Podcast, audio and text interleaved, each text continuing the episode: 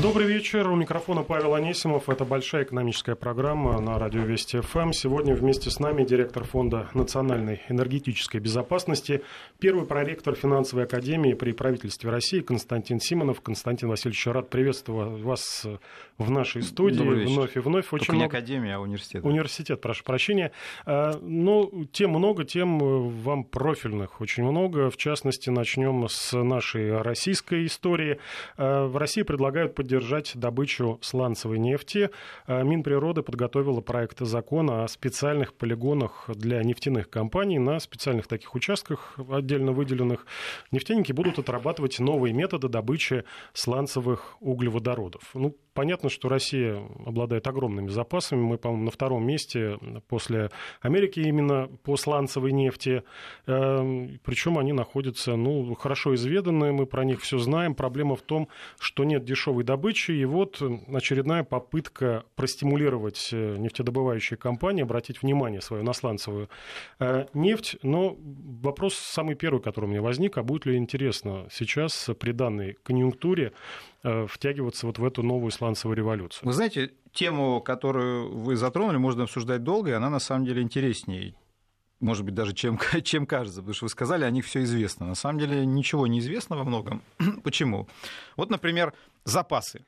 Э, какое количество сланцевой нефти у нас есть? Это вопрос э, далеко не такой тривиальный. Вот, скажем, Соединенные Штаты все время меняют. Мы смотрим внимательно данные геологической службы Соединенных Штатов, постоянно меняются запасы, потому что там, на самом деле, сложная система учетов, связанная с федеративным устройством страны. Там э, есть отдельные службы штатов. Эти данные довольно затруднительные, потому что нефть, она же не знала, как будут потом нарезаны штаты непосредственно из легала на территориях, которые могут на несколько штатов заходить, я имею в виду геологические провинции, э, и здесь тоже есть определенные трудности. И у нас, конечно, тоже определенные сложности возникают. Почему? Потому что вот все говорят сланцевая, сланцевая нефть, в реальности ведь э, сланцевая нефть это только один из видов э, того, что в России называют э, тризами, трудноизвлекаемыми запасами, а то, что в Штатах называют unconventional oil или нетрадиционная нефть, если дословно э, переводить. Там есть то, что называется нефть низкоплотных коллекторов, то есть на самом деле там довольно много, довольно много видов нефти. И э, вот что, э, что усложняет изучение именно российских э, формаций, которые относятся к сланцу, но в реальности, еще раз повторяю, там можно уйти в дебри, но подчеркну, что там есть э, разные с геологической точки зрения э, формации, которые формально вот, к категории shale oil или сланцем не относятся. Кстати, это тоже имеет интересную загвоздку, связанную с санкциями. Вот все обсуждают там кремлевский доклад там будет опубликован э, сегодня в Америке. Э, так вот, э, в нефтяной отрасли сразу санкции были наложены на два типа нефти. Это в России. Это шельф и это сланец. А вот э, на, скажем, на то, что... Ну, вы сказали, наложены санкции на, на поставку э, программного обеспечения оборудования. Ну, я имею в виду по, по, по категориям нефти, если вот мы посмотрим, на что были направлены санкции, на шельф и на сланец. Так вот, например, категория tight oil, э, то, что называется нефть низкоплотных коллекторов, так несколько сложновато, санкции не наложены, и это позволяет некоторым западным компаниям участвовать в разработке этих формаций, а геологически, поверьте, там вот доказать, что это не сланец, а tight oil, достаточно Э, непросто. И наоборот, доказать, что здесь есть подмена, тоже достаточно сложно. Но это просто вот такие ремарки. В реальности мы только приступаем к пониманию того, э, какие э, запасы есть у России. И особенность наших запасов заключается в том, что вот те, те категории нефти, которые мы с вами обсуждаем, они, в чем их плюс и в чем их минус? Они могут оказаться как бы под уже существующими традиционными месторождениями, просто на более высокой глубине. На, на большей глубине, сказал, более высокой глубине, на большей глубине могут оказаться. А, но плюс заключается в том, что поскольку они находятся уже под изученными месторождениями, и точнее уже под месторождениями просто изученными, а где уже добыча осуществляется десятилетиями, там уже все-таки есть готовая транспортная инфраструктура, а значит, есть готовые логистические решения, как мы эту нефть будем э, вывозить оттуда. Вот. А, при этом, на самом деле, в чем еще хитрость э, российского сланца? Хитрость заключается в том, что а, наши технологии могут сильно отличаться от технологий производства сланцевой нефти в Соединенных Штатах. То есть взять все оттуда и привезти сюда, не получится. И геологи спорят, на самом деле, вот у нас есть так, такая, такая провинция, Баженовская свита, она очень популярна, о ней много говорится. Вот. Так вот, э, геологи многие все-таки считают, что Бажен очень сильно отличается от американских сланцев, там, будь то Бакен, Марселус или другие известные э, провинции. И, скажем, э, многие геологи, например, говорят, что там невозможен многостадийный гидрозыв пласта. Ну, то есть использование воды для э, того, чтобы рвать пласты и извлекать, соответственно, нефть. Э, то есть не получится там эти технологии использовать, и в этом плане даже некоторые считают, что зря Соединенные Штаты наложили на сланец санкции, потому что нечего поставлять, нет технологий. То есть в этом плане идея создать э, как раз вот, собственно, полигон, она абсолютно правильная, и такого рода полигоны у нас сейчас по Западной Сибири, по Бажену, по Татарстану, Э, потому что у нас не получится, вот если мы будем сидеть и ждать, когда там снимут санкции, нам добрый дядя Сэм что-то привезет какие-то технологии, не получится, потому что эти технологии не будут у нас работать. Нам нужно создавать э, свои технологии, и э, это довольно важная и значимая задача. Почему? Потому что на самом деле, хотя у нас отдельные мудрецы все время говорят, что к 30 году нефть никому будет не нужна, я не устаю спорить с этой спорной, мягко говоря, спорной точкой зрения, пока мы видим э, в мире потребление нефти растет. Вот. Э, меняется сегмент ее потребления, но все равно никто не отменял э, роста народного населения, никто не отменял автомобилизации таких крупных стран, как Китай и Индия, и, и, и никто не отменял развитие нефтехимии. То есть все это пока обеспечивает нефти относительно спокойное будущее с точки зрения глобального спроса. При этом вот э, у нас сейчас такая ситуация, когда вот мы вступили в сделку с ОПЕК, и мы по этой сделке должны держать добычу на уровне, как всем известно, осени 2016 года. Э, и если у нас добыча не растет, мы говорим, так у нас сделка, мы балансируем рынок. Это, с одной стороны, хорошо в чем-то, что мы балансируем рынок. А с другой стороны, возникает вопрос, а каково будет будущее нашей нефтяной индустрии через там, 5-10 э, лет? Вот. А, это, конечно, хорошо, что у отрасли есть в запасе такой гениальный прогноз, что нефть никому будет не нужна, и любые падения можно будет этим оправдать. Но мы не можем удовлетвориться такого рода прогнозами и объяснениями. И, и поэтому просто вот сейчас ситуация была такова, что несмотря на на мой взгляд, абсолютно варварскую налоговую политику, а, а я всегда критиковал нашу налоговую политику в области нефтегаза, так вот, несмотря на это, все равно были сделаны инвестиции, а, которые в как раз в 2016 году и в 2017 году выразились в запущенных новых проектах. И именно поэтому сейчас у нас ситуация в нефтедобыче выглядит неплохо.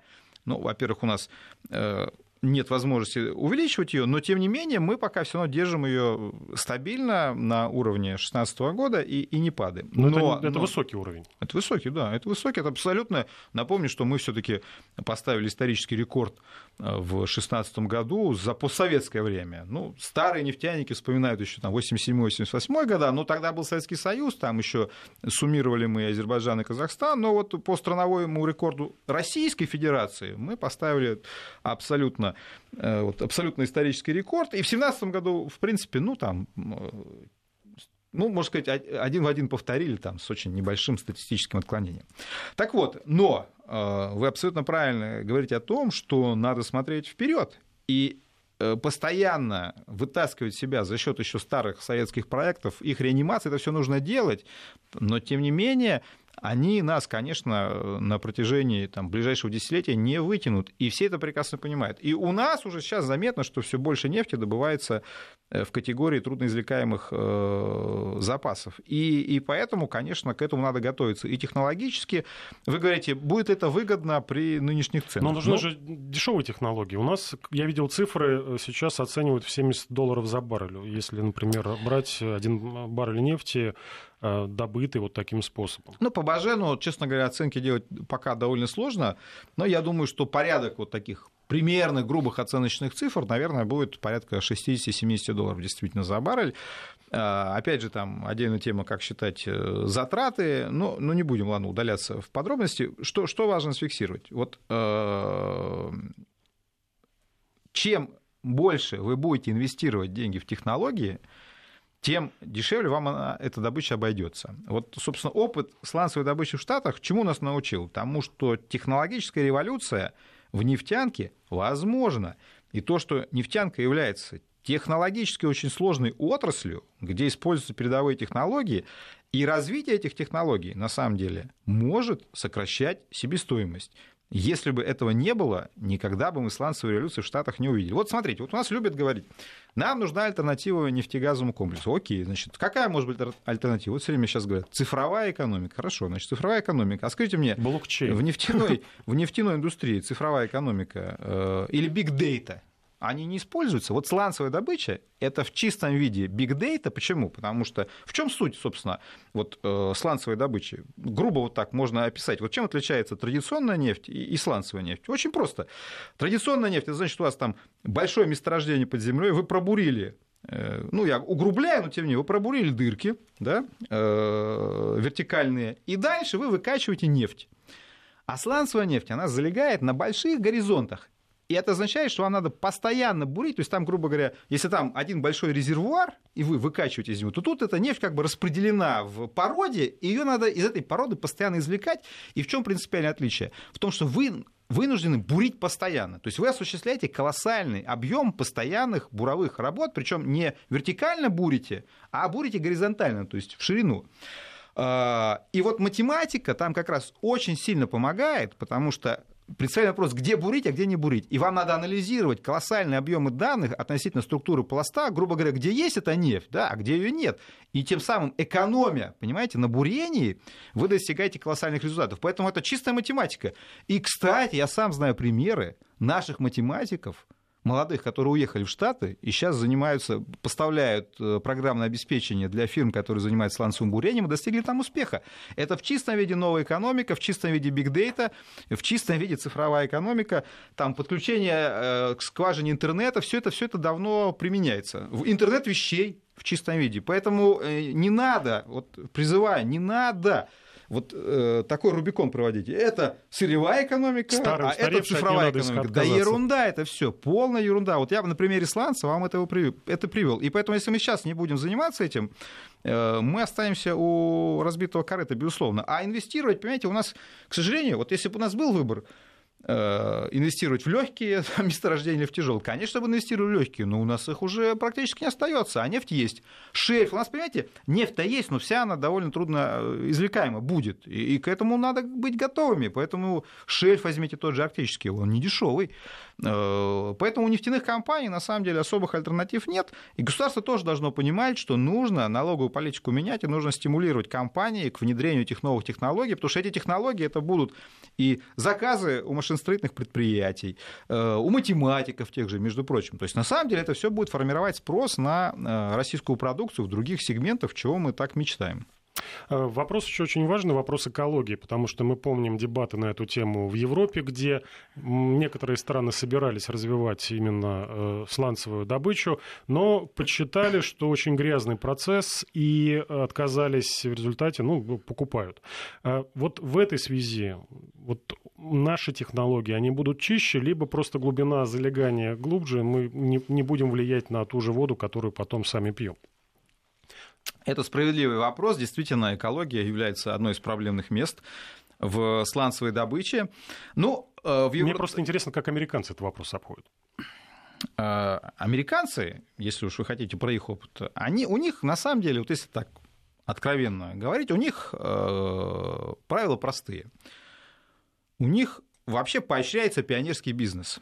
И если ты совершаешь какие-то прорывы, на многие вещи, на самом деле, там закрывают глаза.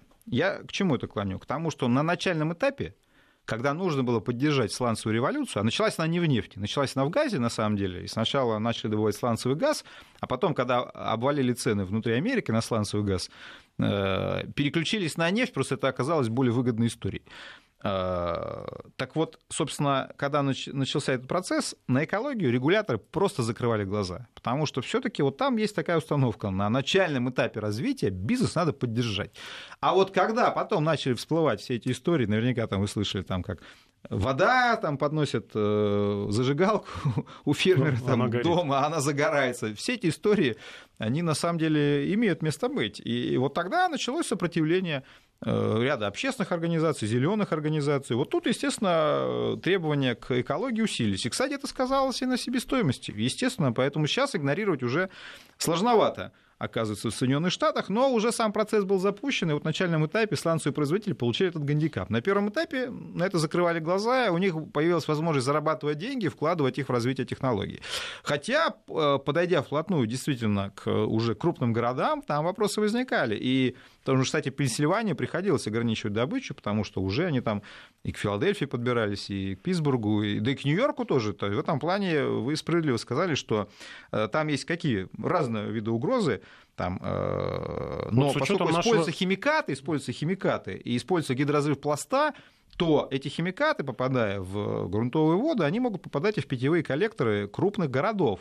Но понимаете, в чем хитрость-то э, этой истории? Все-таки у нас, конечно, нефть залегает чуть-чуть по-другому, и в этом плане Э, крупные города там далековато, конечно, находятся от э, Западной Сибири. Хотя это вовсе не означает, что мы, конечно, должны там э, те города, где живут люди, там, Нефтьюганск и прочее, прочее, где добывают, собственно, нефть, превратить там в какие-то, извините, помойки.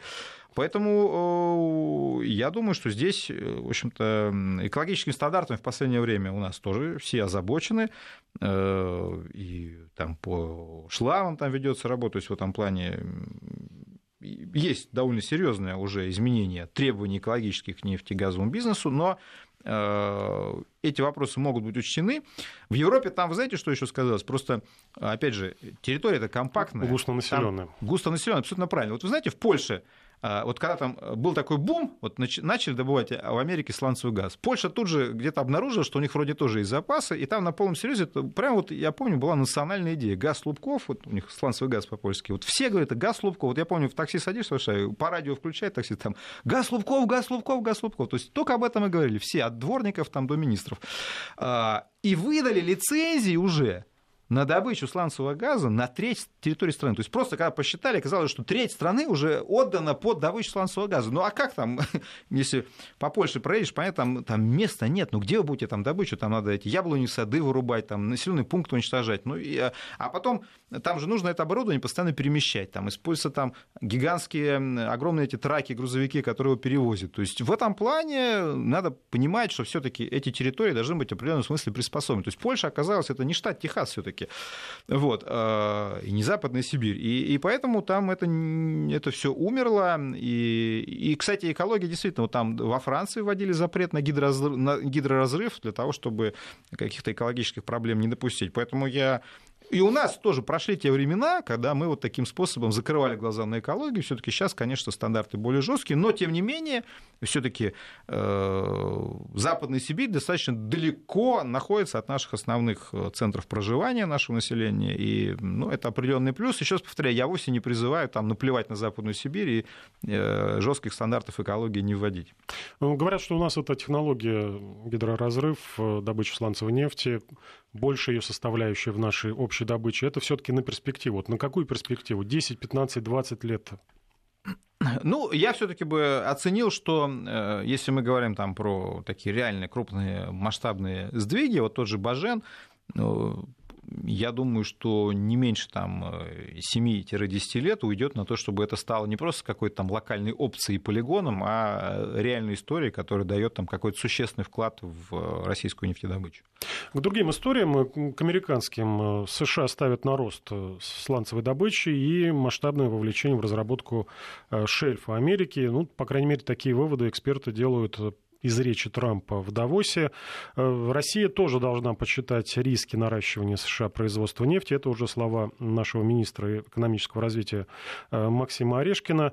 Ну и э, то же время вот то, что происходит, вот эта конкуренция на рынках, она будет нарастать и будет выступать таким определенным ограничительным для роста цен на нефть, создавать какие-то риски, сказал э, министр. Ну, грубо говоря, США вновь угрожает ввалить э, цены на нефть. Им вторит Международное энергетическое агентство, которое ожидает взрывного увеличения объемов добычи углеводородов в Штатах в этом году. Ну, понятно, цены высокие, можно э, заново брать кредиты и бурить новые скважины.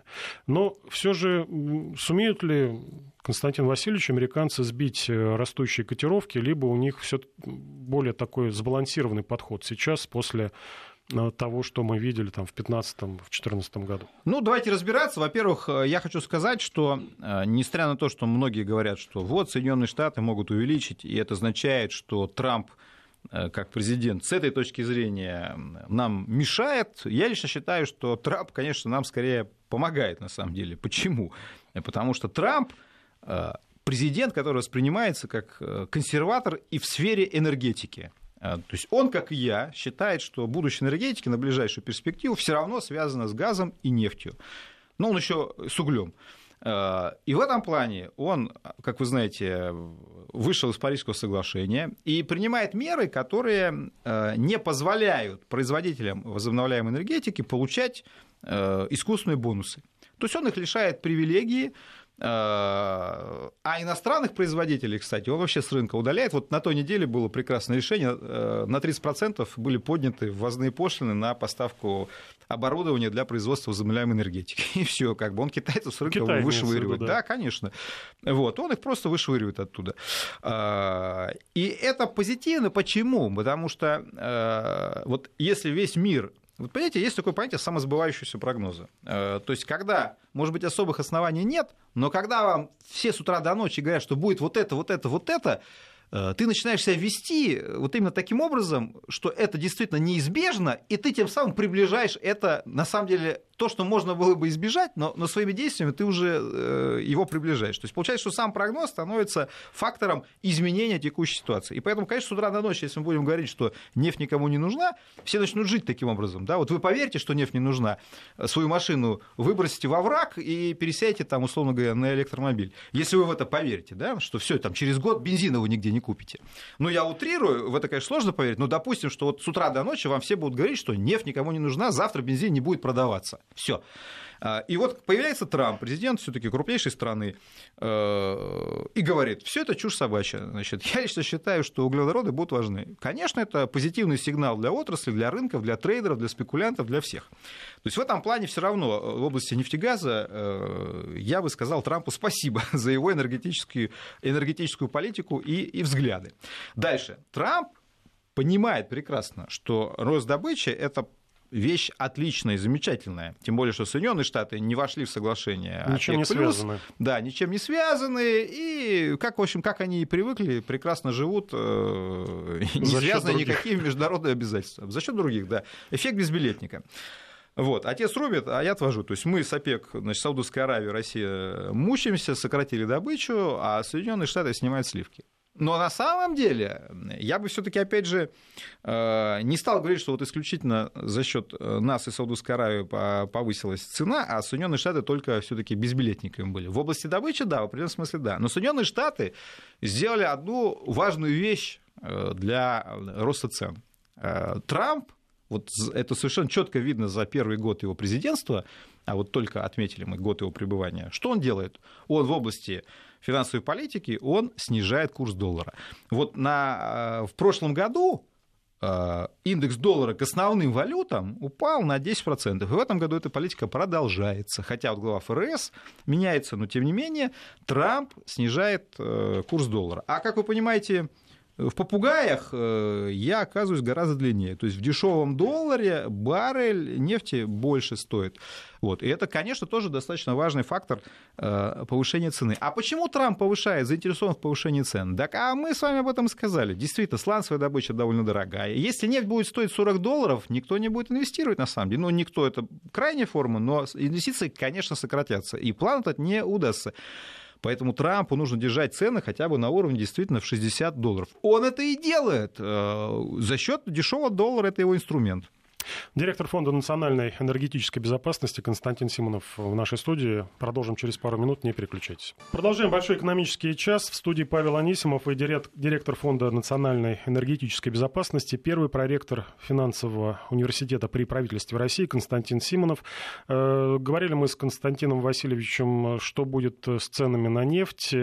Ну, как я понимаю, дорогая нефть плюс не, слабый... пока мы только с добычей да, говорили, с, добычей. С ценами не успели. Ну вот сейчас про цены поговорим. Как я понимаю, что дорогая нефть плюс слабый доллар, о котором вы говорили, который на руку американской экономике, все-таки это знак равенства э, сильный рубль. Вот э, по рублю, по нефти, что нас ждет? Видел достаточно разные оценки. Чуть ли вот при, при таких ценах на нефть э, доллар стоит, должен стоить там 39-41 рубль. Но вот э, бюджетное правило съедает возможность россиян закупиться дешевой американской валютой. Ну, что касается цен на нефть, тут мы с вами, так, может быть, сосредоточившись на добыче, так немножко рассеянно перечислили факторы, которые на них влияют, но тем не менее можем их чуть-чуть э, агрегировать и суммировать и сказать, что да, сейчас на рынке действуют разнонаправленные тенденции в пользу дорогой нефти. Выступает соглашение ОПЕК+, слабый доллар, э, геополитическая ситуация на Ближнем Востоке и рост спроса на нефть, который мы видим в начале 2017 года. Пусть даже, может быть, он несколько ниже, чем прогнозы э, Мирового энергетического агентства, но на то и Мировое энергетическое агентство, чтобы все время ошибаться. Значит, при этом мы зафиксировали действительно существующий уже рост добычи в Штатах и в Канаде, в целом в Северной Америке. Рост этот будет продолжен, безусловно, особенно при таких ценах. И плюс э, рынок ждет того, что будет все-таки со сделкой. И хотя сейчас вот я вижу, что и Россия, и Саудовская Аравия подают такие скорее позитивные сигналы о том, что, может быть, даже все-таки будет она продлена, потому что после того, как ее продлили на 2018 год, все заговорили, что на 2019 год ее точно продлять не будут. И это был такой негативный сигнал для рынка. Сейчас мы с аудитами одумались и решили все-таки другие сигналы послать, и это правильно, потому что надо рынок хотя бы держать в неизвестности. Зачем ему, собственно, рассказывать, что мы обязательно из нее выйдем? А, но, тем не менее, все ждут IPO Сауди Арамко во второй половине 2018 года, после чего саудиты какие-то решения могут принять.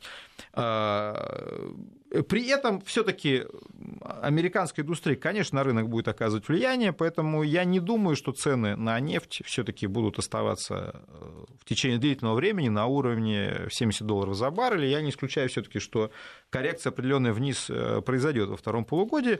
Но эм, напомню, что у нас все-таки бюджетная политика строится там как раз э, исходя из прогноза в районе 50 долларов. И это правильно, потому что 50 долларов ну, это примерно такая грубая себестоимость э, производства э, сланцевой нефти на основных формациях Соединенных Штатов. Собственно, мы вот из этого и исходим, что как переключатель тут получается. Цена идет вверх, выше 50, значит, инвестиции притекают, ниже 50 инвестиции утекают из сланцевой добычи. Вот. Э, к вопросу о рубле. Понимаете, вот хитрость в том, что у нас все-таки рубль оказался немножко отвязанным от нефти. В том плане, что если раньше вот четко совершенно нефть упала соответственно, рубль рухнул, нефть выросла, рубль укреплялся, то у нас э, происходило укрепление рубля, при том, что цена на нефть, в общем-то, не, не росла. И получается, что эффект укрепления, он уже был, только оказался чуть ранее во времени. А сейчас, если э, вы, с одной стороны, справедливо говорите, вот цена все-таки была в районе 50, а сейчас на районе 70. Это довольно серьезное увеличение. И, конечно, рубль не укрепился вот так же сильно. Но при этом надо тоже понимать, что э, крепкая национальная валюта это может быть э, хорошо э, для потребителей, на первый взгляд, ну, для тех, кто там особенно ездит за границу или покупает импортные товары. Но с точки зрения реального сектора мы понимаем, что тут есть и другие соображения. Ну, во-первых, э, дешевый рубль – это э, лучший способ импортозаместиться. Вот мы много говорим про импортозамещение. Э, нет ничего лучше для импортозамещения, чем дешевая национальная валюта. Ну, тут простая логика. Импорт, естественно, стоит сразу начинает дороже, если у вас курс валюты опускается. Мы можем долго говорить, что это действительно там, потребитель ограничивает, его лишает возможности там, конкурировать, точнее, конкуренция там, с качественными иностранными товарами. Да, эти проблемы существуют, но с точки зрения э, отечественного реального сектора это плюс. Дальше экспортеры. Выигрывают они от э, дешевого рубля? Конечно, выигрывают. У них товары, себестоимость рассчитывается в рублях, а продают они за доллары. Естественно, если рубль слабый, у них выручка рублевая э, растет. Вот. А, а платят они там зарплаты, издержки, в основном, там, несмотря на инфляцию, все равно э, в, в рублях.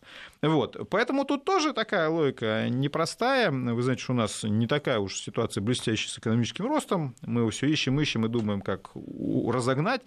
Вот Орешкин, упоминаемый вами, там обещал нам 3%, но пока не знаю, э, как мы на этот показатель выйдем. Поэтому я думаю, что наш финансово макроэкономический блок, это Центральный банк, очень аккуратно относится к перспективам такого серьезного укрепления э, курса рубля. И все-таки я сильно сомневаюсь, что в ближайшей перспективе мы увидим Э, доллар, как вы сказали, по 40 э, Одному рублей. Рублю, по да. 41 рублю, да. Ну, то есть про свободный курс рубля можно забыть. Нет, но все равно вы же понимаете, что он, с одной стороны, отпущен, но с другой стороны, Центральный банк имеет возможности для интервенции, и, э, естественно, он не заинтересован в том, чтобы курс рубля скакал непредсказуемо. Ну, главное, чтобы инфляция была низкая. А инфляция низкая в прошлом году. Это большой плюс. А, вернемся к Америке, ну, вернее, э, к Америке, которая подсела на российский газ, несмотря на то, что санкции ужесточаются, и в пятницу Минфин американский там очередной пресс-релиз выпустил по этому поводу. Сейчас тоже ждут какого-то развития событий. Все равно США продолжают э, загружать э, танкеры с, Ямальск, с Ямальским СПГ. Один уже стоит в Бостоне, второй якобы под разгрузкой в Европе, но 15 февраля прибудет в Соединенные Штаты. То есть вот как бы сказать так помягче, да, как говорил э, господин Новак, э, вот эту ситуацию описывает, то, что не испытывает эйфории, поскольку молекулы российские, вот, а, в принципе, газ уже России не принадлежит, но так или иначе молекулы российские, а денежки все равно э, американские. И, по сути, Америка принимает российский газ, и вопрос как же все вот эти вопли возмущения американских политиков а, о том, что ну, Россия, да, это какая-то страна вот в ряде с Иран, Ираном и Северной Кореей. И второй тезис их был то, что мы вас, Европу, сейчас завалим своим СПГ. Вот второй уже танкер отправляется с нашим российским СПГ в Штаты. Ну, конечно, подсела, это вы все-таки сильно сказали. Подсаживайся. Но, но тем не менее, тем не менее, действительно факт э, поставки есть. История эта крайне любопытная. А, вот вы справедливо там сказали, что все-таки конечным продавцом уже выступала не российская компания. И эта история, на самом деле, очень э, ярко показывает, что происходит на современном рынке газа. Почему? Потому что, ну вот если коротко всю судьбу напомнить, она очень действительно интересна. Газ э, загрузили в газовоз на Ямале, завода Ямал СПГ. Его должны были перегрузить в Европе и довести до Азии, потому что э, зимой использовать Севморпуть достаточно сложно и накладно, и поэтому эту проводку решено было сделать в обратном направлении через Европу. Ну, даже назывался Китай как первый покупатель. Как первый покупатель. Но, значит, э, когда груз вышел, произошла авария в Бомгартене, и, соответственно, цены на британском рынке пошли вверх. Тогда, значит, возникло решение этот газ э, продать в Британию. Газовоз пришел в Британию, э, там он был разгружен, но дальше этот газ был продан уже. То есть это уже, кстати, продавал уже э, не завод. Завод отгрузил, Крестов де Мажери вышел, соответственно, э, газ уже не был собственностью Ямал-СПГ. Э, загрузили его, продали компании Engie французский, там Петронас продала его Engie, Engie загрузил свой газовоз, тут в Америке началась непогода на Атлантическом побережье, они погнали его в Соединенные Штаты. Дальше вот возникла эта коллизия, когда э, он уже совсем было подошел к Бостону, но вдруг э, развернули этот танкер и отправили в Испанию. Значит, э, там разные точки зрения существуют, что вроде оценили, что там цены могут упасть в Соединенных Штатах, а в Испании оказалось выгодней. Ну, официальная версия Энджи, что там была непогода, что нельзя было разгрузку осуществить. Э, а потом ситуация изменилась, и они все-таки вернулись в Бостон. Но факт остается фактом. Действительно, газовоз пришел в Бостон, газ доставил, и, и он разгружается. Э, конечно, эта история не будет массовой, и все-таки это связано с конъюнктурным фактором.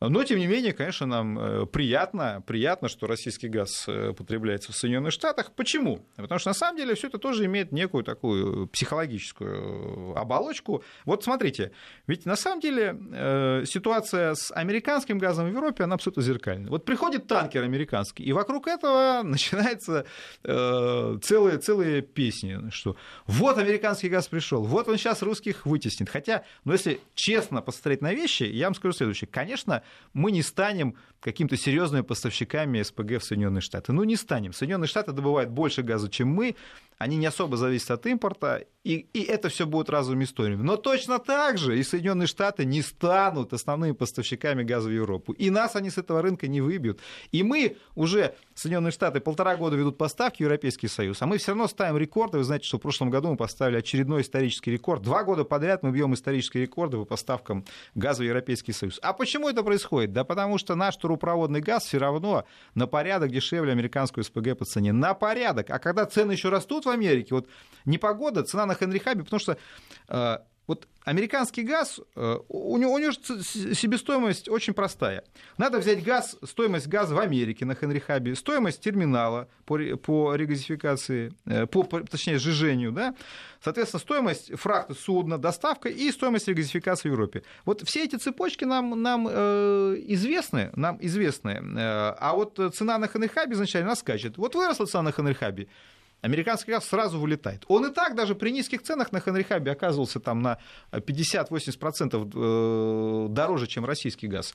Ну, давайте, наверное, прервемся. Да, сейчас на новости уходим. Э, директор Фонда национальной энергетической безопасности Константин Симонов у нас в гостях. Не переключайтесь. Продолжаем большой экономический час. В студии Павел Анисимов и директор Фонда национальной энергетической безопасности Константин Симонов. С Константином Васильевичем мы э, закончим тему поставок нашего сжиженного природного газа в Америку. Ну, вы вот, как ну, я понял, один. Мы не злопамятные, ну, мы замерзающим американцам да, сейчас, поможем. Сейчас, сейчас несколько слов скажу. Так вот, собственно, вывод первый заключается в том, что нам это приятно, но все равно, конечно, мы какими-то основными или масштабными поставщиками штата не станем. Но и Соединенные Штаты тоже не должны строить иллюзий, что они смогут вытеснить нас э, с рынка европейского газа. Это тоже такие истории. Вот приходит там газовоз, метановоз в Польшу, там все радуются, mm-hmm. там поют, пляшут.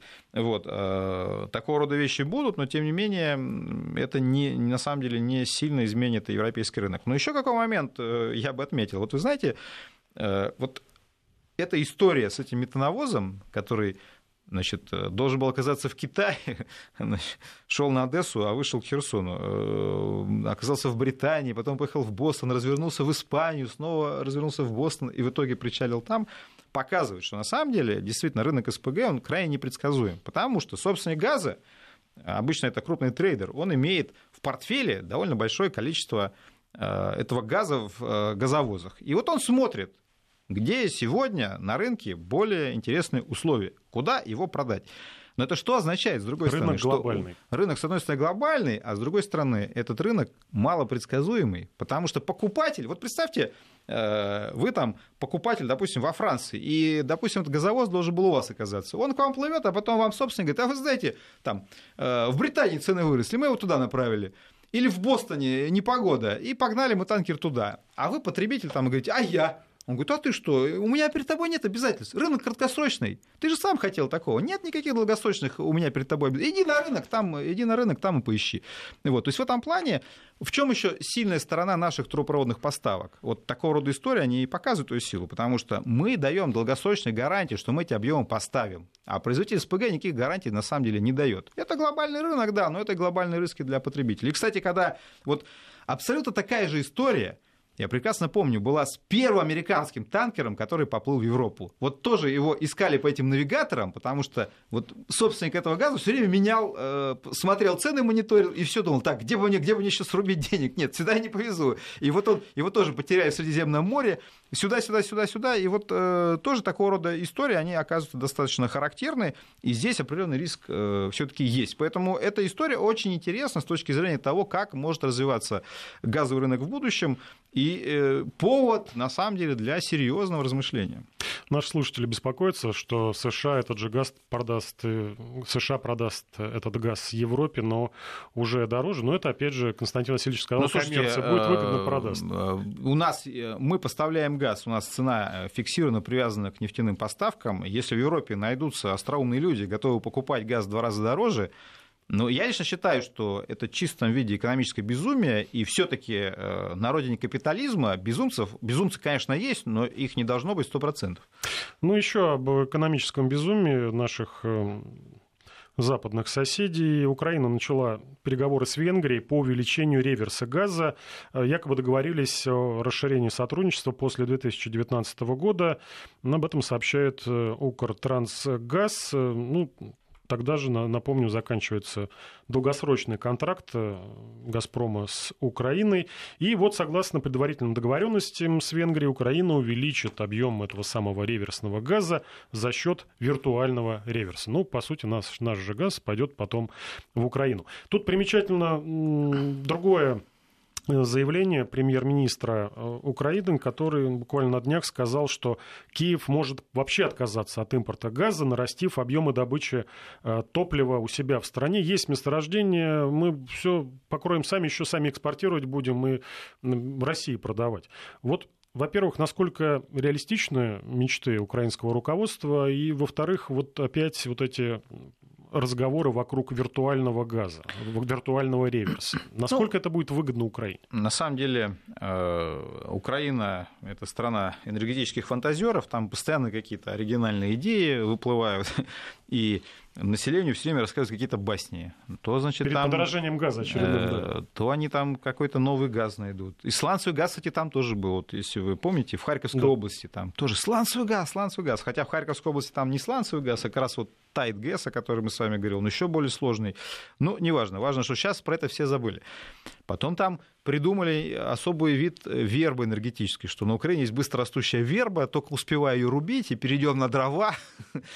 то там солому предлагали использовать. То есть, ну, короче говоря, вот я, э, поскольку слежу внимательно за Украиной, я постоянно вот слышу все эти басни на тему вот какой-то оригинальной украинской идеи, что вот у нас есть там то особый газ, то верба какая, то солома, что вот это все спасет. И все время говорят, вот это нас спасет, вот это нас спасет. Вот эта вера, конечно, в чудо, э, это опасная штука. Поэтому, кстати, глава Нафтогаза честно признал, что Украина уже не сможет выйти даже на, на те показатели, которые были в советское время. И месторождения изношены, э, рассчитывать на нетрадиционный газ, на тот же харьковский там газ не приходится. В Польше уже эта вся история со сланцами развалилась а, а на Украине она и не начнется при, при таких ценах. Вот. И никто инвестировать пока и не собирается на Украину. Поэтому говорить о каком-то гигантском приросте собственной добычи, а добыча есть на Украине, она исторически была, это никто и не ну, Там крупные месторождения, насколько я знаю, уже практически Да, они, конечно, уже находятся в стадии давно падающей добычи, и никакого... Ну вот возьмите этот год, там нету роста, нету роста газодобычи, поэтому никакого роста газодобычи серьезного не будет. Что касается виртуального реверса, ну просто виртуальный реверс ну, понятно, что это такое, это когда газ не прогоняется реально через территорию Украины, то есть, грубо говоря, у «Газпрома» есть обязательства там перед Венгрией, а Венгрия поставляет на Украину, они просто как бы зачитывают, то есть газ не гонится в Венгрию и не возвращается на Украину. Вот со Словакией там ревис он реальный, то есть он заходит в Словакию и по круговому кольцевому газопроводу возвращается на Украину. А, конечно, до Украины это более выгодная история, чем реальный ревис, но слушайте, тут момент очень простой. Самым выгодным для Украины а, была бы, конечно, с экономической точки зрения, прямая покупка газа у «Газпрома».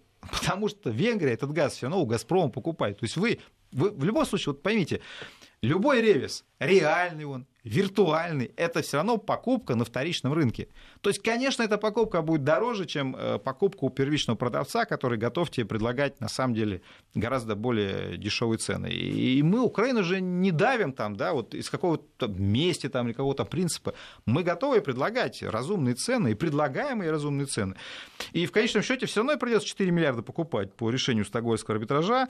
Э, это даже президент Порошенко э, признал. Поэтому надо прекратить заниматься идиотизмом, Э, считать на калькуляторе лучше деньги и вернуться к прямым закупкам газа у России, это сэкономит Украине довольно приличные деньги. Вот и все. Ну, там американские калькуляторы, они по-особому считают. Ну, может быть. Э, перейдем к другим калькуляторам. Счетная палата сегодня такой достаточно странный документ опубликовала, что министерство и ведомство за два с половиной года закупили услуги по выполнению их же полномочий, то есть за их же работу услуг закупили на 14 миллиардов рублей, и по данным счетной палаты больше всего при этом преуспели два министерства, в том числе и топливно-энергетического комплекса.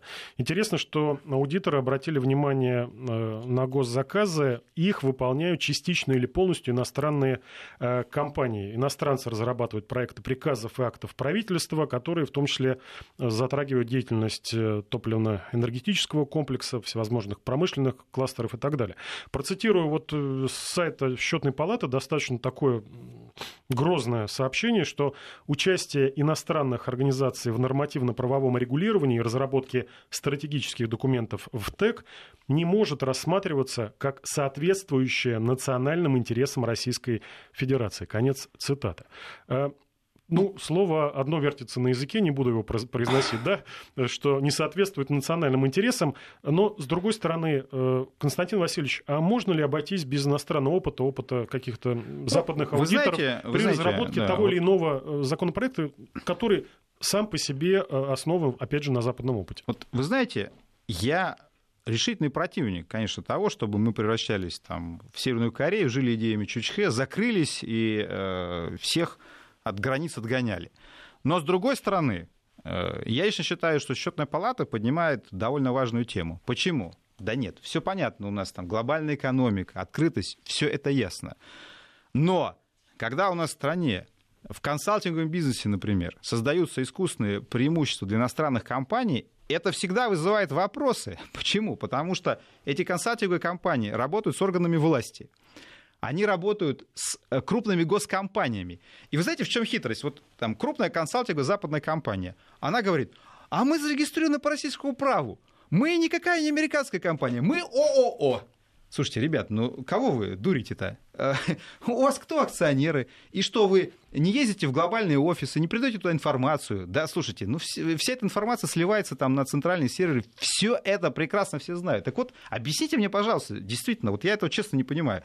У нас конфликт с Соединенными Штатами. При этом у нас а, американские консалтеры работают с правительством, с министерствами, с госкомпаниями, и это считается нормальным. Еще раз повторяю, я, не про, я не, не, вовсе не за то, чтобы закрыть страну, но ряд случаев такого серьезного идиотизма, конечно, с этим надо бы разбираться. Будем разбираться. Константин Симонов и Павел Анисимов были в студии Вести ФМ. Всего доброго, до свидания.